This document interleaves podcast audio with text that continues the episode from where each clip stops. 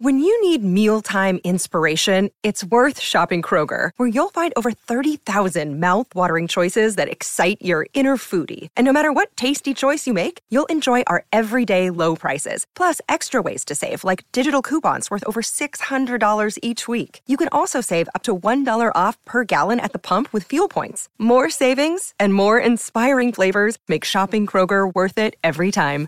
Kroger, fresh for everyone. Fuel restrictions apply. Another day is here, and you're ready for it. What to wear? Check. Breakfast, lunch, and dinner? Check. Planning for what's next and how to save for it? That's where Bank of America can help. For your financial to-dos, Bank of America has experts ready to help get you closer to your goals. Get started at one of our local financial centers or 24-7 in our mobile banking app. Find a location near you at bankofamerica.com slash talk to us. What would you like the power to do? Mobile banking requires downloading the app and is only available for select devices. Message and data rates may apply. Bank of America and a member FDIC. I'm Alex Rodriguez. And I'm Jason Kelly. From Bloomberg, this is The Deal. Each week, you'll hear us in conversation with business icons. This show will explore deal making across sports, media, and entertainment.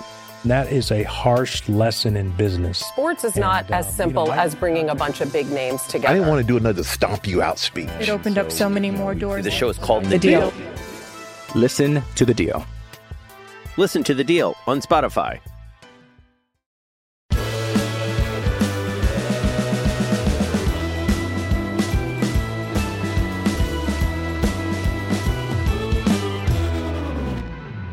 Welcome to the Talking City podcast and Happy New Year from everyone at the Manchester Evening News. We've had a few weeks off, but we are back to discuss all things Manchester City in 2024. And since we've been gone, a lot has changed. Notably, City are world champions. They went to Saudi Arabia and came back with the Club World Cup trophy to complete the set of five in 2023. My name's Joe Bray, and joining me to discuss the Saudi Arabia trip is someone who was there, Tyrone Marshall. How are you? I'm good, thank you, Joe. I'm good. Happy New Year to you. Weather nicer here or in Jeddah?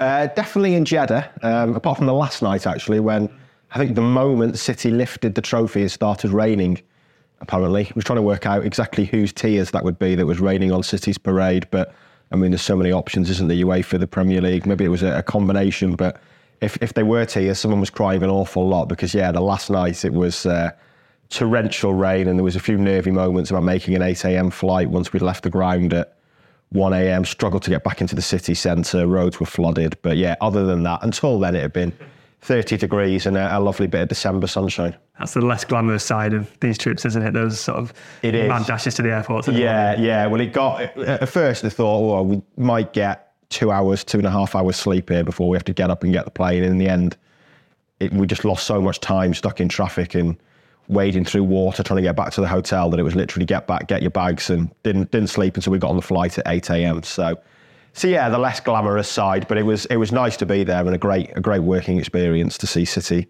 win that trophy, even if it was most definitely not their hardest fought of, of 2023. Well, it's changed the narrative, hasn't it? Because they went into it on the back of the, the draw with Crystal Palace, and Pep was fielding questions that they could be 12 points behind Liverpool if, if results went, went against them. And then they go, they keep a couple of clean sheets, which they needed to. They're playing well. De Bruyne's back in training. And now they're back, and everything's sort of flipped on its head. It was a good week over there, wasn't it? Yeah, it was, and, and you could you could sense at the time that a lot of players and Pep was talking about the benefits of the week together rather than the football. The fact that they were all in, you know, living together, training together, in a hotel together. It's the type of thing you get in pre-season, but you don't get an opportunity really within the season to do that normally. Um, they had that, and, I- and I think that was huge for them. There was a lot made of Kyle Walker's captaincy role during that week, and, and almost like a social events organizer by the sounds of things, bringing everyone together. And it sounds like it had a, real impact. And, like we say, you know, the football wasn't the most challenging over there. They they kept two clean sheets. I mean, the first one was a very easy clean sheet. from Fluminense obviously had 25 minutes where they were really good. After that, it was pretty comfortable for City. But you know, the the confidence from that I think helped them, and just the the bonding of that week together. And you kind of saw that in a way in the very next game. It was it was difficult to know what you were going to get at Everton after that week because, like I said, you, you couldn't read beyond winning that trophy and what it means to to win five in a year to to get the job done, as Pep said.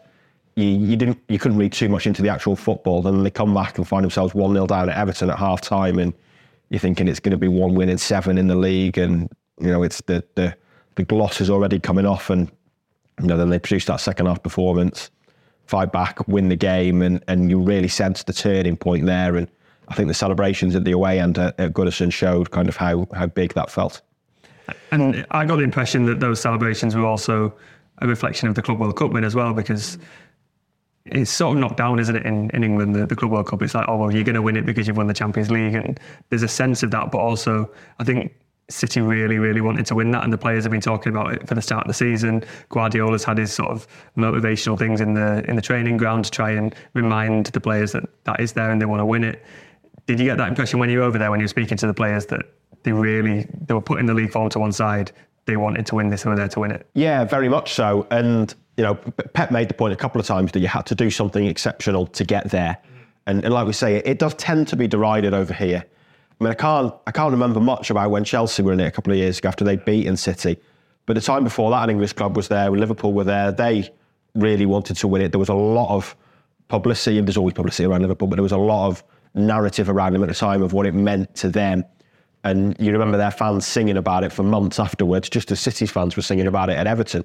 And you can tell it does mean a lot. And that, that title, world champions, best team in the world, means a lot, even if it doesn't feel like you. It, doesn't feel like the games are, are achieving that. It's what you've got to do to get there. You've got to win the league, in theory, your top four, but win the Champions League and, and then you get that reward. So, yeah, I think it did mean a lot to the players. And I thought it was insightful I spoke to Kyle Walker in the mix zone at Everton, and he brought up how much pressure they'd been under uh, going into the Club World Cup. And it, it sounded like they had kind of been feeling the pressure maybe the week or the two weeks before it when they were dropping points that they knew they, they had the Club World Cup coming, and like we say, it, it it it doesn't get a lot of it doesn't get the credit it deserves. Maybe over here and in Europe generally, but I remember someone at City saying to me six weeks out from it that within the football department at City, it was a really big thing and a really big target, and you know maybe the players were kind of feeling that pressure going into it. And, and Walker said at Everton that we, you know we've done it now, we've finished it, that pressure is off,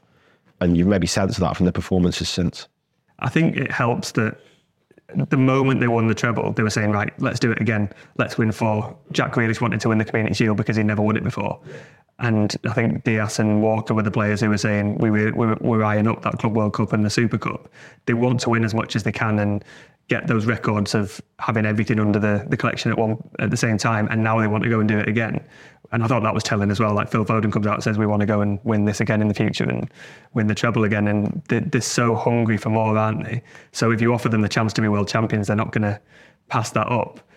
Then we get Guardiola in the press conference come out afterwards, and you messaged us afterwards and said you genuinely thought he was going to quit. It was a moment, yeah, yeah. What was that like, and what what did he say? It was, I mean, it was pretty surreal to be honest. It was more the fact that it was the first question, and it was a foreign journalist who asked the question. It was something generic about the game. And Pep answers it, but then he says, "There's something I want to say." Oh no! Which you're always on edge. In, you know, it's it's uh, you know it, it, That's when you perk up, isn't it? Yeah, that's like, kind of it's kind of back to Pellegrini yeah. when, when when he when he announced it in a press conference, and when he when you, when someone says that, you're like, okay, what's this going to be? And then he started with this. I had the feeling if we won this, the job was done. It's over. I think he used the phrase, "It's over." After eight years, it's over. We've won everything we could. Then he talks about Enzo Maresca and Arteta, my first captain, Vinny. It was just sort of like, there was a couple of other um, reporters over there from the Manchester Patch sat next to me in the front row. And as this was going on, we both just kind of looked at each other at the same time and it was like, what's happening here? And then he did end it by, now it's Christmas, it's time to write, buy a new book and write a new chapter. But there was there was a brief moment when he was doing that speech, and the fact that he said he wanted to say something that I just thought, where's he going with this? Is he? I mean, it would have been. You, never know with Pep. It would have been ridiculous if it had just said there and then, "I'm done." Yeah. But he could have said, "I've decided that I'm going at the end of the season" or something like that. Uh, but you know, he he did row back from it. I think it's interesting now where he does go from here, whether he sees the 18 months out. Like we say with Pep, you just don't know. He could see 18 months out and think, I've done nine years, I might as well do 10. But listening to the way he spoke in Jeddah, part of me thinks he, he's got to find the motivation now. Once you're speaking like he's speaking there, saying, after eight years, it's over, the job is done, you've got to find a new motivation, if you know what I mean. Because it's a big thing to have basically said, I've worked for eight years for this, now I've got 18 months left. You know, does he find enough in the second half of this season to, to keep going? So I think it's interesting now to see what happens. But there's also, you know, you, you made a great point there. They are this squad are so hungry for trophies, and the, there isn't an easing off after they won the treble. And we, after we'd finished, we did the the pre-Everton press conference over there. Just the, the three of us that are kind of regulars did it, and it it was the most intimate setting we've ever done. Pep in, you know, famously doesn't do one-on-one interviews, doesn't do small huddles like that. The the press conference theatres at the Etihad and the training campus are these huge things with loads of cameras. This was the three of us and this handheld camera that City were using, and you know it, that that was partly the best bit of the trip in a way to see what he's like in that intimate setting. And I asked him, it was you know he, he was asked by Jack at the Daily Mail what what you, what can you do next? Basically, what is next? You just said in there, it's it's over. What's next? And it's like win again. And I I asked him how much when he reflected over the new year, how much he'd look back on the Community Shield because it's great to win five, but you just know there'll be a part of him thinking we should have won six. And he started off the answer saying, no, no, credit to Arsenal. They, you know, equalised in the last minute penalties. Credit to Arsenal. Fantastic. They deserve it. And then he's like, it would have been nice to win six. I'm greedy. and you just think that's kind of like, as, as much as he's saying what he's saying, and it does, it did set alarm bells off to me that once you're saying that, very much feels like the end is close, I mm-hmm. think, when you're saying that. But then he, you know, when he say, "Oh, yeah, would have been nice to win six, it shows the the hunger there, and I think you know how this season develops might have an impact on on what he wants to do next year and how long he wants to push it. But it shows how desperate they are really to to win absolutely everything. He, he did mention the Community Shield after Sheffield United. Someone just said, "How are you going to look back on 2023?" He was like, "Yeah, we won five, but we didn't win. Yeah, we didn't win that one." And uh, yes, it's Arsenal and Arsenal are a good side and pushed them all the way, but I, I do think that that's in the heads a bit as well. Um, but no, it was. I, I, think the way that they've come back as well, they've, they've used that as a like you said, they're all together. It's they wanted to use the Club World Cup to improve the league form, and we can see that in the Everton and the Sheffield United performances. It's just a bit more professional and a bit back to the the city that we're, we're used to, really. Um, any other snippets from Saudi Arabia, from Jeddah? Um, you told us it was quite quiet over there in terms of like no one, no one around. Is that right? Yeah, it was. Um, it, it, was pretty quiet. I mean, it was an, an interesting place to to see. Um, but yeah, from a yeah, it was it was fairly quiet. Um, there was a lot of you know there was a lot of tension on on the, the tournament really in a way because it's kind of the last of its kind and you know that that was kind of an interesting narrative that City were basically the last winners of this Club World Cup. I don't think I don't think this is happening in 2024 because I think there's an intercontinental one. The intercontinental cup it becomes, doesn't it? So the, the Champions League okay. winners go straight to the final, and the other ones right okay play off to get there. Right. So it'd be one game rather than two. Right. Okay. But the actual Club World yeah. Cup is obviously becoming this 32 team tournament in 2025 that City are already in, and in a way, you know, it's it, it's kind of a weird a weird tournament because, like I say, they, City didn't have to do anything spectacular to go and win it. But that is the last time in a Club World Cup a South American team will ever reach the final. And you could see what it meant to the Fluminense players and fans. You know, it's a, as much as we mock it in Europe, it is massive in South America, the Club World Cup. It's a huge thing to win. But they'll never reach another final. You know, it'll be European finals all the time now. And, you know, I, I did a piece today of the final saying, in a way, it's a shame because in 2025, you can guarantee, I think it's 12 European teams. You know, at least six of the last eight are going to be European, if not all eight. It's just going to become another Champions League. And, you know, you could end up City playing RB Leipzig in the Club World Cup already. You just don't, you just don't need it. So, so yeah, it was, you know, in a way, it's kind of a shame that it's changing. And obviously, it's going to be a nightmare for the fixture calendar. Yeah. There is something, I think, quite quaint about it in its current format, but it is also incredibly predictable, really. And if we're talking about what's Pep going to do, he's out of contract that summer at the end of the season. And then I think two weeks after the end of the season, they'll be off to America to play a month worth of football because yeah. you would expect City to go deep in that competition. Well, certainly, certainly get into the knockout yeah, stages. I think if they win the Champions League, it is it is two weeks, yeah. 10, 10 days, two weeks, something like that. So that's a good point actually with the contract situation. That if he does decide then to walk away, give them so little time, and it's not like you're just going to promote you know, you're not going to promote his assistants. You know, at the moment, you're not going to promote Lillo to that role. Um, so there's no one there. If he does go, it's such a seismic thing to City that there's no way within two weeks no. they'll have a succession plan sorted. And there's so much that comes with Guardiola potentially going in terms of Soriano, Txiki. You know, it's it's a club that's been built for him, and you wonder if him going will affect you know Soriano and Begiristain and what on what they want to do. So, so yeah, that that could be a, a badly timed summer in a way for City if it is so busy when they've got such seismic change. But like I say, with with Pep, you just never know what's around the corner, do you? And then they'll have a League Two campaign to prepare for Yeah, uh, yeah, yeah. the next season. Uh, we'll leave that first part there and we'll come back to uh, discuss how City played over Christmas and how the rivals have given them a bit of a helping hand.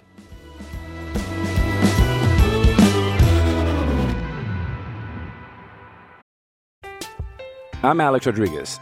And I'm Jason Kelly. From Bloomberg, this is The Deal. Each week, you'll hear us in conversation with business icons. This show will explore deal making across sports, media, and entertainment. That is a harsh lesson in business. Sports is not And, uh, as you simple know, I- as bringing a bunch of big names together. I didn't want to do another stomp you out speech. It opened up so many more doors. The show is called The, The deal. Deal. Listen to The Deal. Listen to The Deal on Spotify.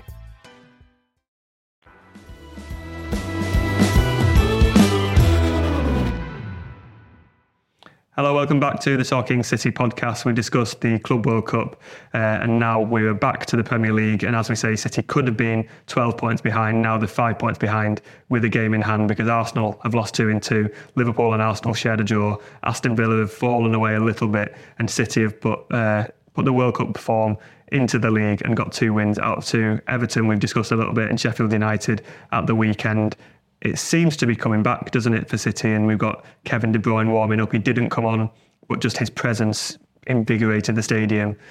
You got Haaland, Doku, John Stones, hopefully coming back in the next month. The next one's going to be easier.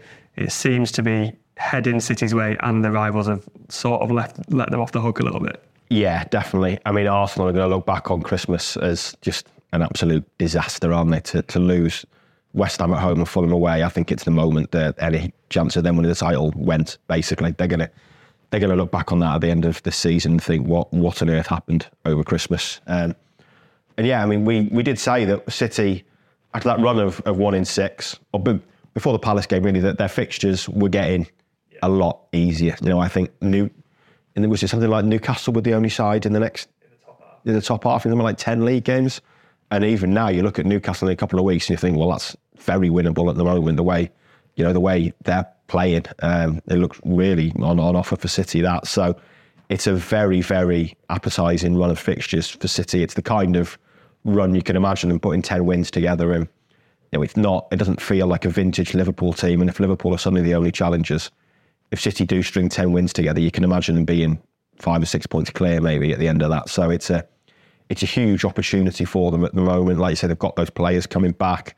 Pep said in his press conference the other day about how he's holding De Bruyne back and training with so much energy and how he thinks the break will have been good for him mentally, really, having played so much football. So there's you know there's this there's some really positive signs there. And just the sheer number of options there they're going to have. We'll, we'll probably come on to it, but you know, Foden's form in, in De Bruyne's role has been absolutely sensational, but there's no way he's going to start ahead of De Bruyne. Um, Alvarez has done really well at, at centre forward.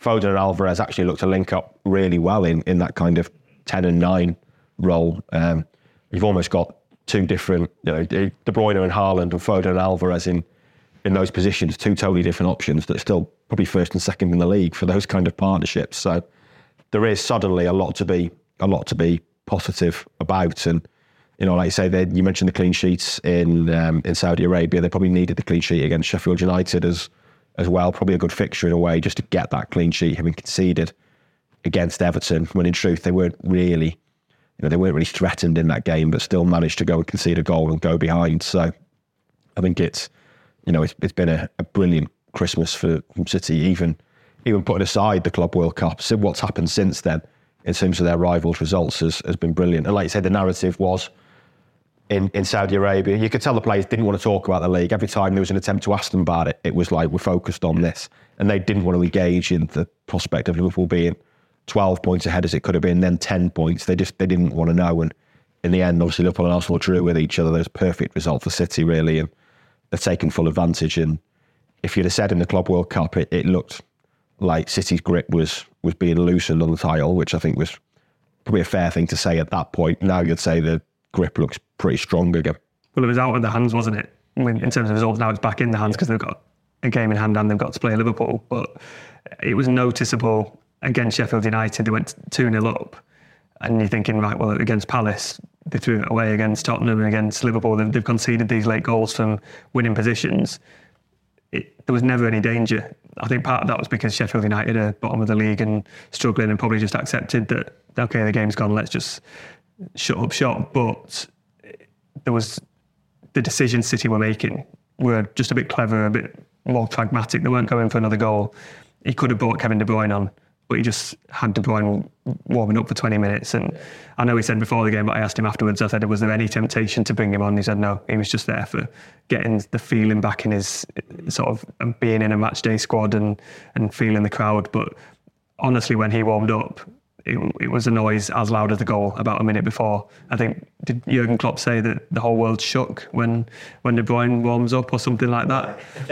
he, he, said the league had taken notice, yeah. and De Bruyne doesn't even come on the pitch. Yeah. But you have taken the question out of my mouth with what happens in that number ten role because Haaland and De Bruyne walk back into nine and ten, don't they? Yeah.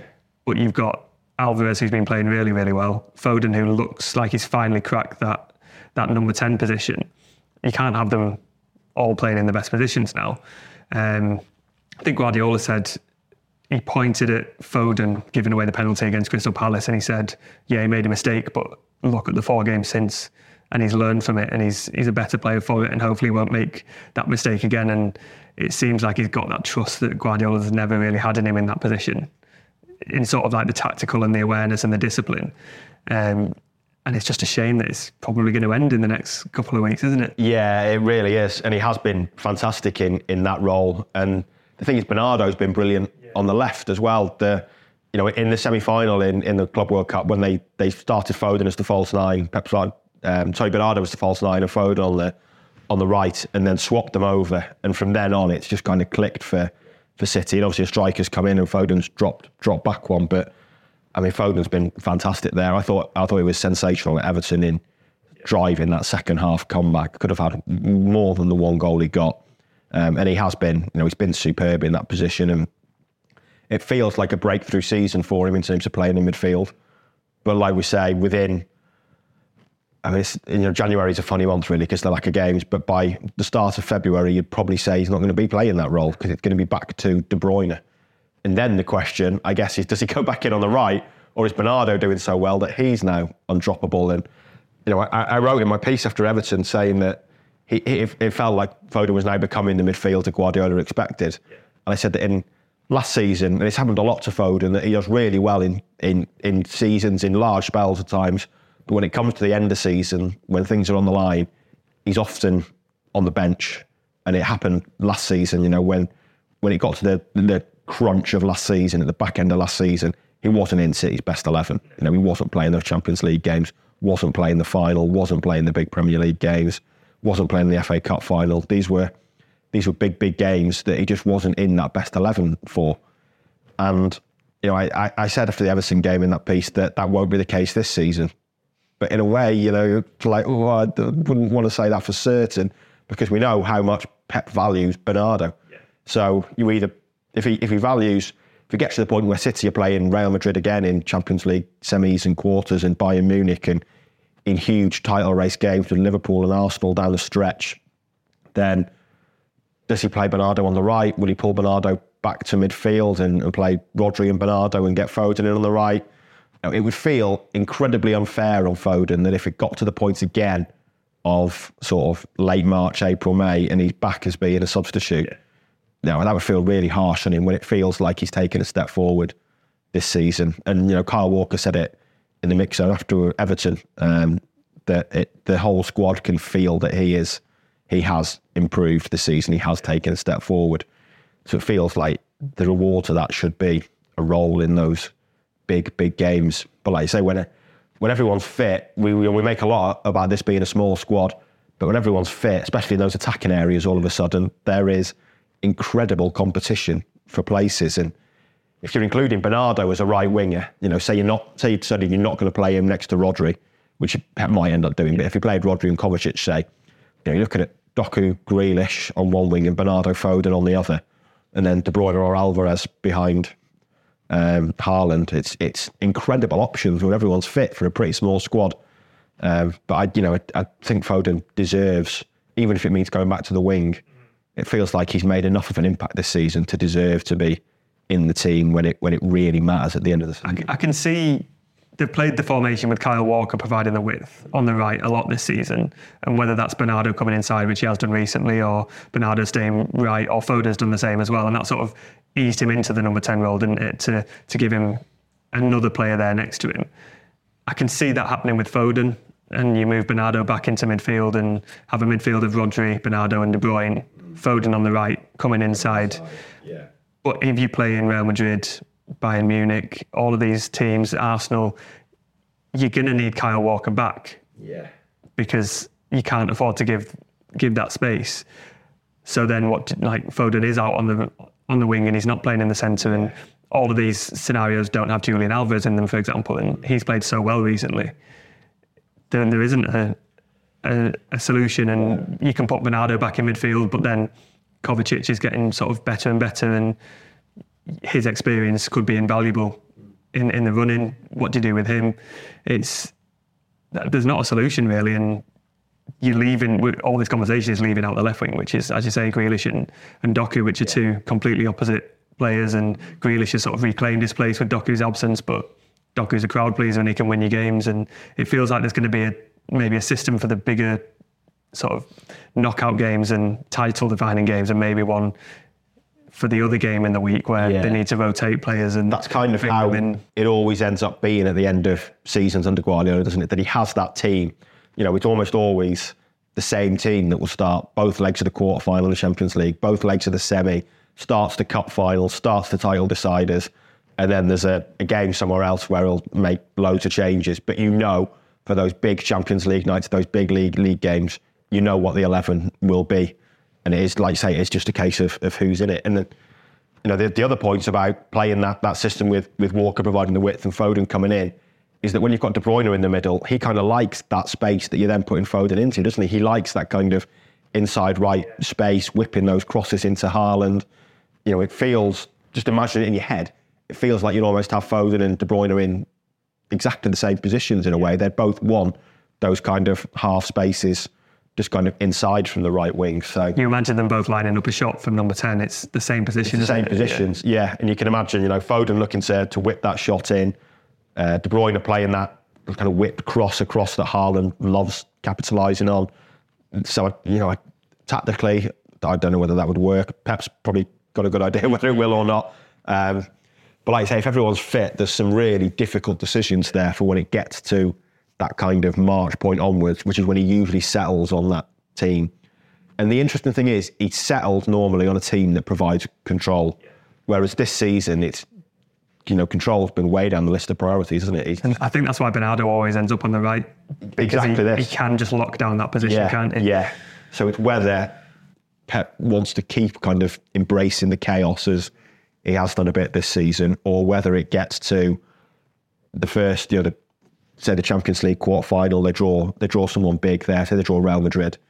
Does he stick with Foden and Doku, say, on the wings, or is it back to Bernardo and Grealish and having had kind of chaos for half a season, go for the run in with back to control. I think it's going to be really interesting to see how I think it goes about that. This month is going to be key for that because, yeah, like you say, they've got three fixtures, four if they get to the FA Cup fourth round, which they should do. They're probably going to go to Abu Dhabi for a couple of weeks in, in that winter break, and if they benefited from that in Saudi Arabia all being together, then that would that could really help them to sort of lock down that tactics. And one thing Pep said when he was sort of analysing Foden's role is he said he like he mentioned David Silva, he mentioned Gundogan in sort of being in those small spaces in number ten, and maybe Alvarez can do that. I'm not sure De Bruyne can. Maybe Foden has that that ability. That's how he's going to do it. Another thing I would say is maybe could De Bruyne go deeper if he's if he's had this injury and he doesn't want to do as much. Maybe he'll be with I don't know. You see players come back from injury and they don't always return the same player, do they? And De Bruyne likes to do those big long bursting runs, but he's ended up with half a season out because he's broken his hamstring. So yeah. could he sort of start his regression back into sort of a holding sort of central midfielder role, number eight rather than number ten, and that opens up space for Foden? I don't know, but I think it's it's not going to be the most interesting month in January for lots of games and big tests, but I think it's going to be interesting to see where players play as well. Yeah, well, we've always considered, like I said, there's, there's a lot of flexibility within that team at the time. Like Foden, we mentioned Bernardo can can play left back, but can play on the right, can play kind of as a holding midfielder next to Rodri.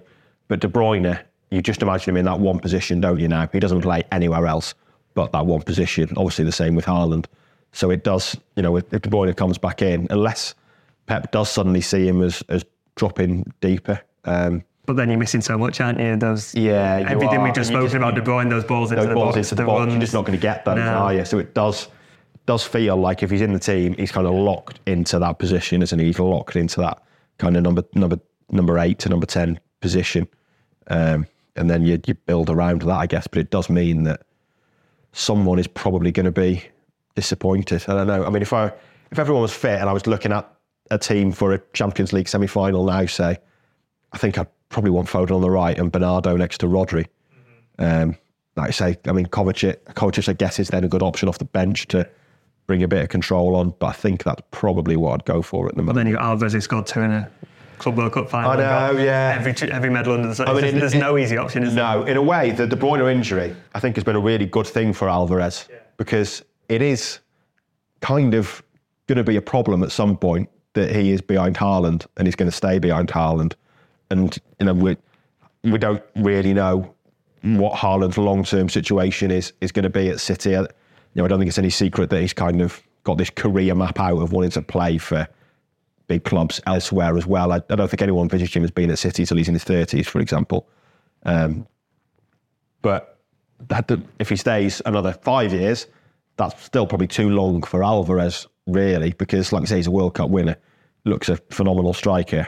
Um, so, in a way, I think it's been beneficial that he's got this run of games to keep him happy, in a way. And I'm sure it's great winning trophies, but it is it is one of those kind of situations where if De Bruyne is De Bruyne and Foden suddenly take that role, and it's just Haaland and Alvarez in attack, Alvarez gets a lot less games there, and there's a chance at some point that he might kind of decide he wants he wants more than being Haaland's understudy. Because the problem with being Haaland's understudy, it's like Tottenham always struggling to find a backup for Kane that you just know you're not you're not going to get in a team ahead of him. It's just as good as Alvarez is, he ain't going to get in a team ahead of Haaland. And he's played so well and looked like a natural City striker, but he, Haaland's coming back. Yeah, by February, Haaland will know, he's going start. be on the bench. I wrote a piece the other day and I was like, how does City line up when everyone comes back? And my conclusion basically was, I don't really know. And Pep's probably got another idea up his sleeve. And I think we've just summed that up quite nicely in that there's so many options and no, no real solutions. Uh, we'll come back after a short break and uh, round up all the things that we meant to talk about earlier before we got off on a tangent about uh, how City line up at number 10.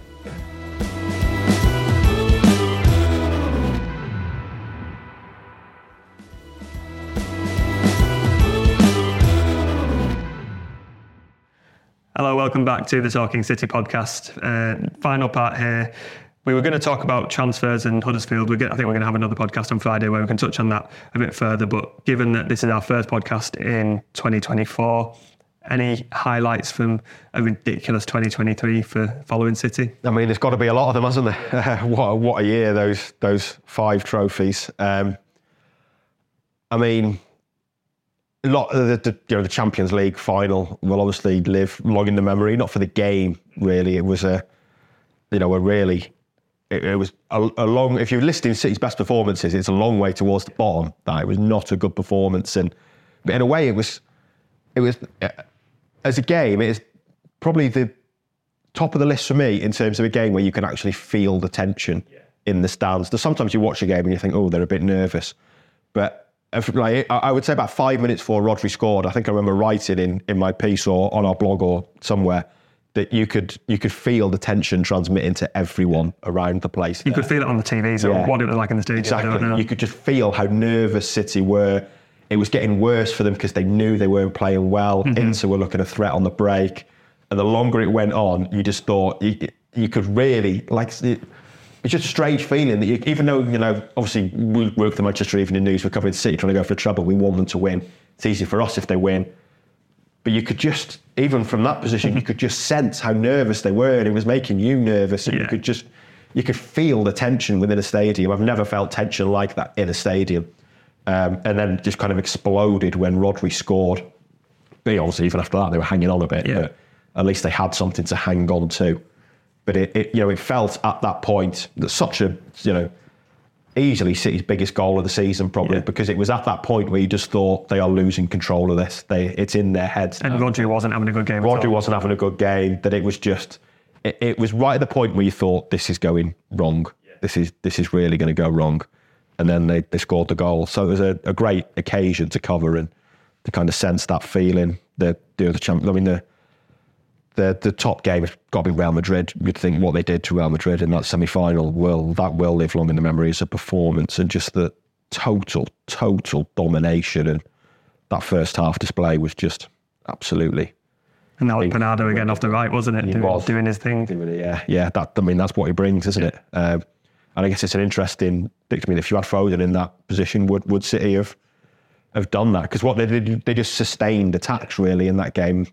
You know, I, I mean, I've forgotten some of the stats now, but you can remember some of the stats about the, the possession and just Real Madrid's lack of touches and threat in the final third, and that was because City just played the game constantly in that final third, and that's kind of what Bernardo brings you. He can sustain attacks when he's keeping possession. So, um, so yeah, I think that probably have to be the best game. I think Arsenal at home was not on a par with Real Madrid, but in terms of keeping the momentum going in City's way in the title race and De Bruyne running the length of the pitch and just passing it into the corner from 30 yards. And that was another one where it, it was meant to be a tight game. It was meant to be a sort of really tense affair, but City just ran away with it. And it, it was then you knew that they were going to win the title because then Arsenal were the closest challengers, weren't they? And it was just that sort of like they, they took the game was like, no, we're winning this. We're this is our title, and you, it was that momentum that they had. I thought you could feel it, and yeah, when De Bruyne runs through the pitch, and that's De Bruyne at his best. And then it turns out he's had a broken hamstring for two months, and he's, he's done that with with a hamstring that isn't working. It's it's just ridiculous. Well, that was the point where I mean they, you know, they didn't lose at home in 2023, but that was the point where they were just blowing everyone away. Just everyone was getting hammered. You know, Arsenal, Bayern, Leipzig, Real Madrid, and think back to the Liverpool game, and you know there, was a, a poor Liverpool team compared to what City have played against previously, but they took the lead in that game, and yet you still thought City are going to win this easily. Like City have got their number here. It was a goal well against the run of play, and even though it felt like it should then be set up for what Liverpool want to do to City, you just sensed at that point that City was so good and Liverpool just not not anywhere near their best that they were still going to come back and steamroller them, and they did. And you know they just at that at that that few months at the Etihad, they were just blowing teams away at home. They were just teams could not live with them. and obviously the FA Cup final as well. I think at the start of the game, I probably said this. I'm normally writing right who's playing where and getting all my stuff set up, and then you look up and Gundogan's volleyed it in the back of the net. I think that's a goal that I will never ever forget. Not only because it was just 12 seconds in and it was a great goal, but just the occasion and the disbelief on one side of all the City fans and the absolute disbelief from the United fans at the other end. It was just, it was just ridiculous. And yeah, United got back into it, but yeah, that that run of, that run of games and performances from Gundogan, where he made it so clear that City had to offer him a better contract. Yeah. But then they left it too late. But he sort of stood up and said, "No, I'm going to not only captain this side to what they went on to do, but I'm going to lead them by example as well." Uh, his goal at Everton was really good. It was it was annoying the way the press boxes are different to the cameras. So we were just thinking, "Oh, how's that got in?" And then we look at the the replay. We're like, "Wow, that is a fantastic goal." But again, that's a game where City are meant to struggle, aren't they, against Everton, who are struggling themselves and fighting for their lives, and they just they just did everything. And Haaland's scoring a record amount of goals. It's I think if you said at the start of 2023 what would happen, I don't think any City fan would believe you. No, no. Well, I mean, it's in the same year as the Pappy Flowers, and you know, you, you look back to kind of where they were in in February and If you told me sitting at Southampton away when they were absolutely dreadful in the Carabao Cup, Carabao Cup. Yeah, yeah. I mean, the, the turnaround was incredible, really. Um, and it, you know, it, it kind of proved a new, a new string to their bow in a way. And they did chase Arsenal down. We, we've been used to them. They produced these amazing winning runs to hold off Liverpool a couple of times, and they've won from the front. But they've won as, as chasers now, and I do think I was going to ask Pep this before the, I think before the Sheffield United game, but we got to other things in the press conference. And I do wonder if what they did last season in terms of chasing Arsenal down has kind of brought a calmness to them this season that, you know, they come back from Saudi Arabia and they're fifth in the league, but they know they've won as a chase, as a team doing the chasing now, and they know what it takes. And that I think that probably brings a calmness to them that we've kind of seen since then, and especially at Everton when they were 1 0 down and it felt like they were really under pressure going into that second half at, at Goodison. But they've kind of been there and done it now. So I think that, that has probably brought a calmness to them. Well, I was, I was looking at Christmas. I was like, when was the last time they were this far behind? I think they were six points behind at Christmas and fifth. Two years ago, they were eight points behind and eighth because uh, you know Liverpool were doing so well and City were just off it for a while, and then they put together that run. So they've chased down Liverpool, they've chased down Arsenal. Yeah. Those are the two teams who are probably the only teams who are going to stop them in the title race this season. And just knowing that they can chase down those those two sides, and those two squads will also think, oh no, City, City coming. Yeah, and Liverpool is ahead, they're five points ahead, and they're still talking like the second best in the title race because they just know City are going to come. So I think it's going to be a. I'm not saying they're going to win it, but I think it's going to be a, a big 2024. Can can they top five five titles? Uh, be hard pressed to. Um, I suppose the only way they can is the is doing the treble again and the Community Shield. Yeah, I mean, I think if they did the treble again, it, it, it, three would top five. I think if they did the treble again, just purely because you know that would be just an outrageous achievement to to do back to back trebles. Um, know, considering it's only been done twice in history in England, to do it back to back would be phenomenal. It's certainly a possibility. I mean, I think you know, they're one of three teams that can win the Premier League. You'd make them favourites for the Premier League at the moment for sure. They're probably one of only three or four teams that can win the Champions League. Um, I'd be astonished if they're not favourites for the FA Cup. Obviously, there's a little bit of the draw there, but one of Liverpool Arsenal are going to go out this weekend. So, you know, it's very early in you know, if we if we turn up on Friday and ask Pep about the treble, we can imagine the look on his face and the scorn we're going to get. I don't think anyone will be doing that, knowing knowing what Pep is like when those questions are raised. But it would be no surprise if we got to March or April and it was it was on again for City. Well, I definitely won't be asking that because I asked him about the quadruple at Newcastle and got uh, got a very much an answer full of disdain and uh, yes. disbelief. Um, FA Cup coming up this weekend. We'll talk about it more on our Friday pod. Huddersfield at home is probably one of the better ties that City can ask for. It's not away at a lower league ground. It's where City are unbeaten in 13 months against a team who they know how to beat from the Premier League days. They're struggling in the Championship. Pep can make as many changes as he wants.